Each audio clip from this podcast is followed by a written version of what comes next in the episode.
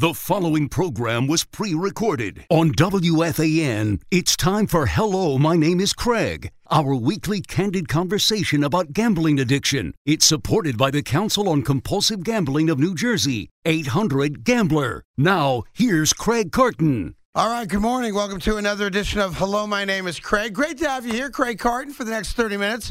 A frank, honest, open conversation about gambling addiction and folks like me who succumbed to the addiction and went down a very negative, slippery slope.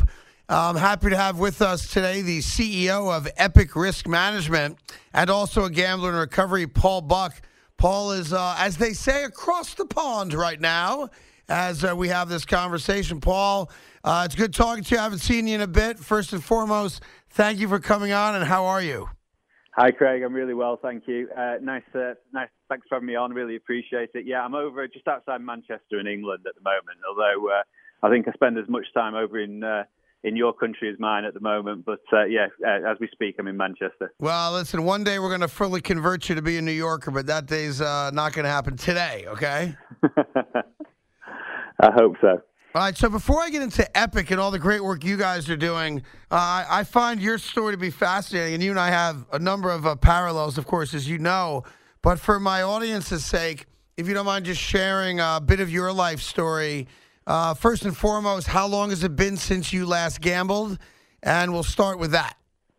Yeah, November the 27th, 2011 was the last day that I gambled, so coming up to 12 years in November this year. So, something I'm pretty proud of, as we all are in recovery. Yep. And something I wouldn't go back to if you pay me all the tea in China. Yeah, I'm with you on that. Congratulations, because it's a great accomplishment. And for anyone who's got a family, a loved one, a friend, or even themselves who have dealt with any level of addiction, you know, the joy of sobriety and recovery is real, and we do take great pride in it, and every day is a meaningful day. Your story, you know, is interesting because, you know, you lost your freedom as well as a result of bad decisions centered around gambling. So I'm wondering if we could start a little bit for you at the beginning. When did you start gambling and when were you first exposed to it? And this is going to seem like a silly question. What sports or were you gambling on, or was it more casino type action? How did it start for you? Yeah, it started for me, you know, I had 18 years of my life at home. So in the UK, obviously, you have to be 18 before you can gamble. I know it's 21 over in the States, in most states anyway. And for me, I played a lot of sport growing up. I played a lot of football, or soccer, as you guys call it, mm-hmm. and cricket and things like that. But I'd never really been interested in gambling in those days. And then I went to university, which you call college, at 18, and I joined the soccer team, and there was a squad of 16 chosen. And even in those days when gambling was harder, because over here you had to go into a betting shop, you had to pay in cash and everything else. Even in those days, the other 15 lads who were chosen in that soccer squad were big gamblers. And really, it was a case of you either get involved in this or you know, you're not going to be able to be part of that squad or part of that team. So I went into a bookies in October 1994. Age 18 years, never placed a bet in my life, and I find a horse that I'm going to back. It was running in blue and white. I support a soccer team called Preston North End, which most of you listeners probably haven't even heard of. They're in the championship, so the one division below the Premier League. And I chose a jockey who was running in blue and white, and I put £10 each way on it. And you know, the next 7 minutes probably changed my life forever. But you know, if that horse had done what it should have done and lost, because it had never finished a race before, then, you know, we might not have been sat here having this conversation today, but it didn't. It won. My £10 each way turned into £500 because it was 33-1. And suddenly I was getting the endorphin and dopamine and serotonin releases that we're all very aware of, the warm river going through your brain. And I was collecting £500 in cash. And from that day onwards, I was a gambler. And there really wasn't a day then for 17 years where I didn't place a bet in some form or the other. That's how easy it took me from being someone who had no interest in gambling whatsoever to gambling for 17 years and ending up in with a couple of really big rock bottoms. Yeah, was there an aspect when you look back on it now where that win also made you like the cool kid in the locker room, or the other guys that you were playing soccer with or football with now came to and said, hey, Paul, who do you like in this race? Who do you like in this event? Did that start happening? There was a little bit of that, certainly at the start, a little bit of adulation, but a few sort of you know, clapping on the back and, you know, oh, how did you choose that one and all that kind of thing. But more for me, it wasn't that. It was more the trying to chase that feeling that that win gave me. You know, I still remember now the feeling that that horse gave me as he went across that finishing line. And that's you know, many, many years later, obviously. Sure. And I still remember it now. And I think what I was trying to do for the next 17 years was just trying to chase that feeling again, trying to get that feeling back. Now, just to give you an idea of how intense that was, you know, I've got married since. I've had 3 absolutely beautiful kids since. I've had a lot of things go well professionally and some not so well, as you'll hear, I'm sure, as part of this call. But I have never, ever had anything that gave me the feeling that horse going across that finishing line and winning that first bet. And, yeah, which to a lot of people, is crazy, right? Because you've had, you got married, you had kids, watched the birth of your kids, all these things that, these amazing life moments that bring out great emotions, and the fact that none of them captured or matched, a horse you're running a mile and a half around a track, tells you the depth of this addiction. When did it start becoming problematic for you? Okay, so this is an interesting one because, we see people going from that first bet or that first big win into problem gambling or gambling addiction quite quickly. But for me, it wasn't. I kept control of the three elements of it, the time, the money, and the commission, really for probably 9 years, certainly 8 or 9 years. I finished university. I went into a career in retail, selling clothes of all things, or a shop that sold clothes.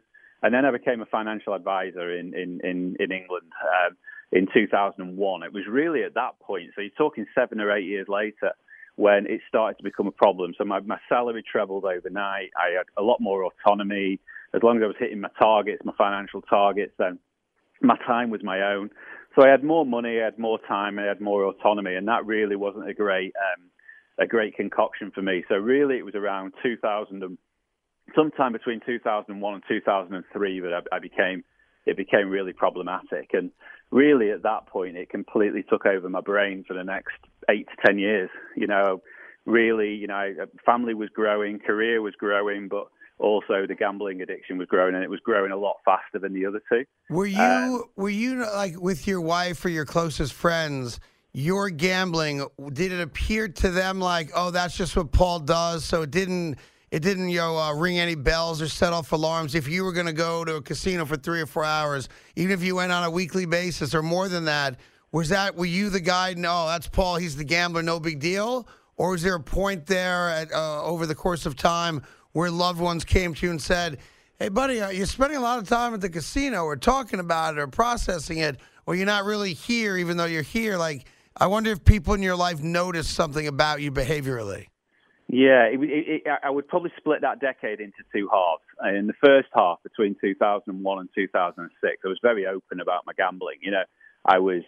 You talk about casinos. I did go to the casino, but a lot for me was more around the racetrack, the horse racetrack. Got it. And then, of course, you've got online gambling starting to come in at that point with, mobile phones and iPads becoming 24/7. It becoming anonymous. It becoming much easier to gamble. Much more, you didn't have to go to the bookies with between 9 and 5 and paying cash anymore. You could gamble 24/7 on any market anywhere around the world. So, between 2001, 2006, I was very open about it. I was gambling with friends. I wasn't, as far as they were concerned, I wasn't gambling excessively, although they would only have seen a snapshot at any one time.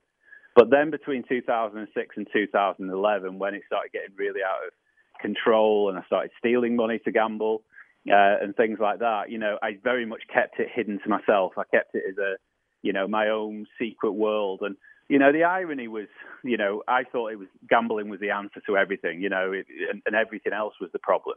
Anna was the problem. The kids were a problem. Work was the problem. The weather was the problem. Everything else was the problem. And gambling was the answer, where in reality it was gambling that was really destroying me. And it just got worse and worse and worse until some pretty huge rock bottoms in 2011. Yeah, why don't we get into that before the break? For my rock bottom played out quite publicly, and that's forfeiting my freedom and making bad decisions that no one held a gun to my head to make. Sadly, when I look back on it with great clarity now, what an idiot I was in getting involved with some of the people I got involved with, and obviously a lot of the life decisions I was making that just, you know, just stupid, don't make any sense at all. And then, frankly, didn't at the time. If I was thinking with a rational brain, which, you know, sadly I wasn't, what were your bottom of the barrel moments that led you on this amazing path you're now currently on?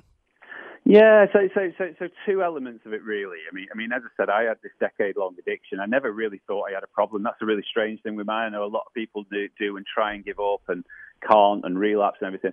I'd convinced myself with the old gambler's brain that, you know, I said gambling was the answer to everything. And really, it was a flash moment in 2011, as I said, November 2011, where we had a soccer player, a Premier League soccer player over here, a guy called Gary Speed, who'd had a 20-year career with Newcastle, Everton and Leeds and others. And he was the manager of the Wales national team at the time. And he inexplicably took his own life, you know, unexplainably took his own life. He seemed to have everything going for him. He had all the money in the world, supposedly from a 20-year Premier League career. He had a great family, friends and everything else. And he, as I said, he took his own life unexpectedly. And it sent shockwaves not only through the country, but, you know, the sports world as well. And they had a number of experts in one of our daily newspapers sort of try and summarise why would he have done that. And one of them was, you know, did he have a gambling problem? And I must stress he didn't. You know, he had other things going on, but gambling wasn't the cause of that. But it was this article that made me realise that I had a gambling problem, because what the medical professional said was, if you've got a gambling problem and it's truly pathological or addiction or, you know, whatever term we use, then you will be gambling till every penny will be gone. You'll gamble 23 hours a day. You'll work on minimum of sleep. You know, you won't care about your friends. You won't care about your family or your occupation. This will be the thing that really takes over your mind and everything else. And while she wasn't talking about Gary, she was very definitely talking about me by that stage. And, you know, I kept reading this article and and really having this huge realization around where I was, and B, what I'd been doing. So I went missing for 10 days. I replaced the addiction to gambling on 27th of November 2011 with probably an addiction to studying gambling and reading everything that had ever been written around gambling addiction, from Singapore, from Australia, from Canada, from all these different countries. And then on the 10th day of that kind of breakdown, I had to be back in my office in the northwest of England, because it was my turn to hold a divisional directors meeting. And we did that in the morning, and at lunchtime, my rock bottom came, you know, and a bit of a suicide warning here for any listeners. But, you know, I did the call in the morning. I did the meeting in the morning with these guys. And then at lunchtime, and I hadn't really planned it. I hadn't written a note or anything like that. But I went from my divisional office of Europe's largest bank up to a storeroom at the top of that building. And my intention was to jump out the window onto the ceiling below, onto the pavement below. You know, I'd made the decision that Anna would be better off without me, my wife, my kids would be better off without me, work would be better off without me, and the world would be better off without me, really. And I'd made that decision that it was time to go. And it was only the fact that I couldn't open the window that stopped me from doing that. So I did what, you know, I considered the next best thing at that point. I took my tie off, I hung it on a beam up in the ceiling, and you know, I stood up on a chair, put my neck through it and kicked the chair away. And very, very lucky to be here at all. I was unconscious for about 3 hours. My head, I'd cut all my head open. I'd ripped my suit, smashed my glasses and everything. I'd obviously fallen to the floor. But, you know, the medical professionals were pretty amazed that I was still around. And then I went and changed my mum's life forever. I went and told her what had happened. You know, rather than being the finance professional with great family, great friends, you know, all right, he's changed his personality a little bit, but why wouldn't he? He's got a high-powered job. Now your son is a gambling addict who's got £1 million worth of debt and worse to come. And then I've got to go and have the same conversation with my wife an hour later and basically tell her that her whole married life I'd had this third world going on, which was gambling, which she wasn't really aware of, which, you know, was going to lead to huge repercussions. And yeah, I'm going to have to go into work and tell them what I've done tomorrow. And sure enough, the day after I went into work and told them that of the, you know, $1.7 million that I'd lost, over $500,000 of it was Santander's money. And I'd run out of money 5 years before and just started transferring monies from their account into my account, and from their client's account into my account to fund it. And I think, Craig, you'll know this. You know, as a gambler, you'll always gamble more than you can afford. I was earning an awful lot of money at the time, big six-figure salaries. but it was never going to be enough. I could have been earning $5 million. I would have gambled $6 million. And you always gamble beyond your means because, you know, this addiction, it takes over your mind. It takes over your thinking, and you lose the value of money. You lose the value of... Well, that was the big thing. You know, that's a big thing. The value of the dollar, where, you know, I was blessed, you know, like you, I was making a lot of money, more money than I could ever imagine making in my lifetime. And I got to the point that the amount I was wagering was so absurd that I couldn't, and by the way, and I own this, I couldn't do it today. I couldn't sit down today and play with, you know, $5 chips, $25 chips, $100 chips. I know that about myself now, that it just wouldn't be enough. It wouldn't satisfy whatever that urge that probably still lies deep in my DNA is. And that's the really scary thing, that I was willing to have my mortgage on the table in front of me and hope that the dealer turned over, you know, a queen, which is crazy. We're going to take a quick break and continue on here with Paul Buck, the CEO of Epic Risk Management, in just a moment. Back to more of Hello, My Name is Craig on The Fan with your host, Craig Carton, and supported by the Council on Compulsive Gambling of New Jersey, 800-GAMBLER. Welcome back to Hello, My Name is Craig. Happy to have Paul Buck, Epic Risk Management. As many of you know, Dan Trelaro has co-hosted this show with me since we started 2.5 years ago. And Danny works for Epic Risk Management and does a great job touring the nation, talking to college athletes about the potential dangers of gambling now that it's become so widespread, and Paul is the CEO. Before I get to Epic, Paul, obviously, as you're coming clean now with people and you have to come to terms with the fact that you've stolen money, where along the journey did you have the epiphany of, not only am I going to try to fight this addiction on a personal level and live a healthier lifestyle, but I'm going to use my life experience for my future job and help other people? How did that come about? Yeah, that was a quite a real logical progression, really. So I said I handed myself in on the December the 8th, 2011. Of course, I was arrested. I was put on bail. I was on bail for about 7 months. During that time, you know, I was having finances ripped apart. There was a lot of legal things going on. I was also having to learn how to talk to my kids again and talk to my wife again and things like that. You know, at the one time I needed that emotional crutch, or that escapism of gambling. It wasn't there, obviously, because I'd stopped gambling. Right. But, you know, sure enough, in June 29, 2012, I ended up in court and I ended up getting sent to prison for 2 years, 8 months. So I got a sentence of 2 years, 8 months and served about a year of that, 11 and a half months to a year.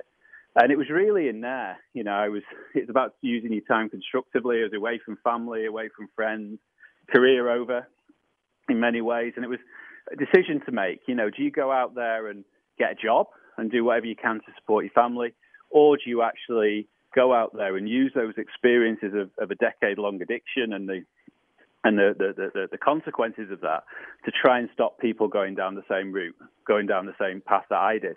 And that was a decision I made pretty quickly. And to be honest, I had 9 or 10 months in prison where I could actually put that plan together. You know, how does that work? What does prevention really look like? What does harm prevention really mean?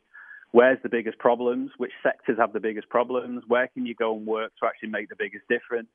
And all that. So I spent that time, you know, I said locked away from family and career over, to actually put that all together, EPIC being education, prevention, identification, control. And it's really, how do we stop people getting to the edge of that cliff that you and I and so many others fall off? And you know, it seemed to be that education and awareness bit.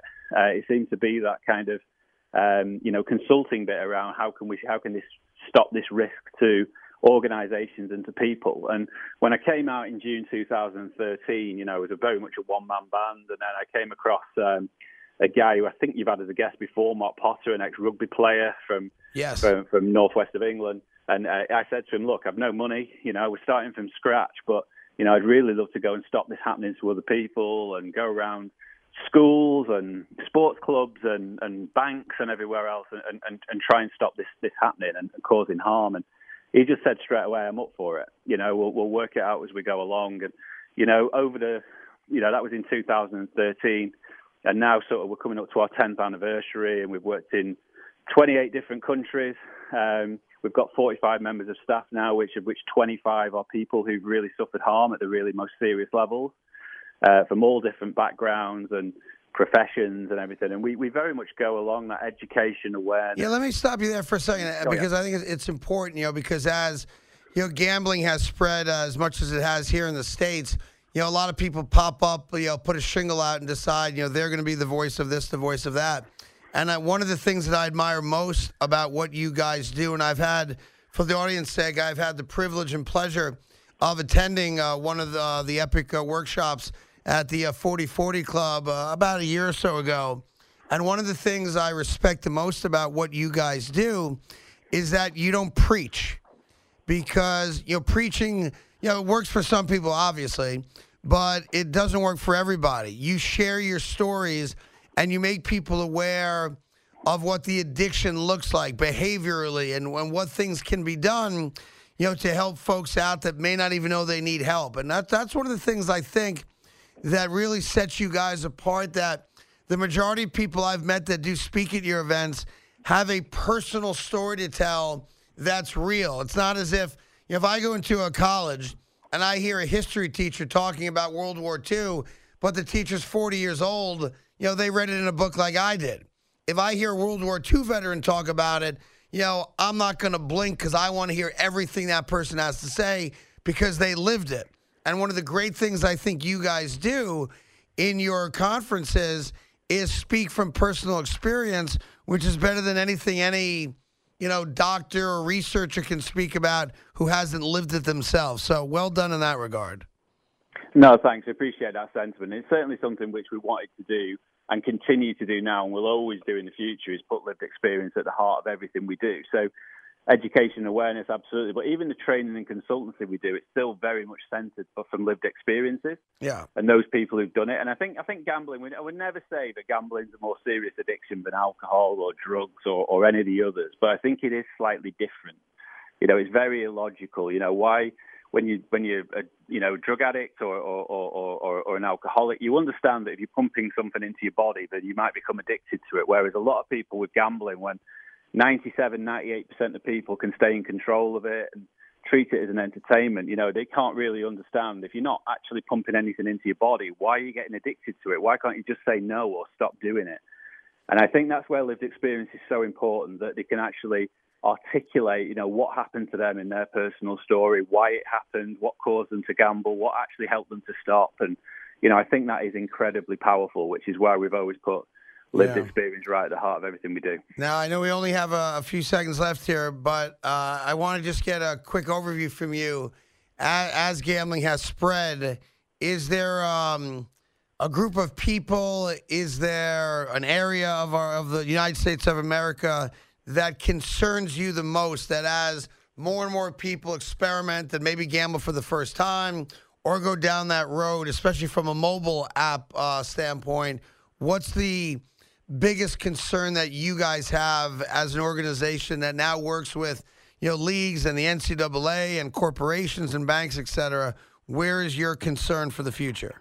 Yeah, I mean, we as you said, we work with the NCAA, we work with all the most of the major leagues now, all but one. We work with different corporations, etc. There is one group and one population that really does worry me over there, though. You're a country of 320 million people, 3,500 miles wide, 50 different states, all with different or no regulation and rules around gambling. It is something which there is a lot of harm coming down the way. That's for certain. And the one group that worries me the most, I think, is your youth, is your under 21s or certainly your under 18s. In that, from what I can see and what I'm experiencing so far, there is no education or awareness around this in high schools or in colleges. Obviously we're doing some things with the NCAA now as a company, but, when you look at the advertising, you look at how widespread it is, you look at how aggressive it is in many ways, kids are going to be seeing these adverts. They are going to be seeing the almost glamorization of gambling in many ways. And, their brains aren't ready to see that and make those logical decisions in some cases. And I think, the biggest thing that I think needs to happen over there is operators need to be aware of that. They need to make sure that it's tempered and not centered at kids or would be attracted to kids. But there also needs to be some education and awareness for that population.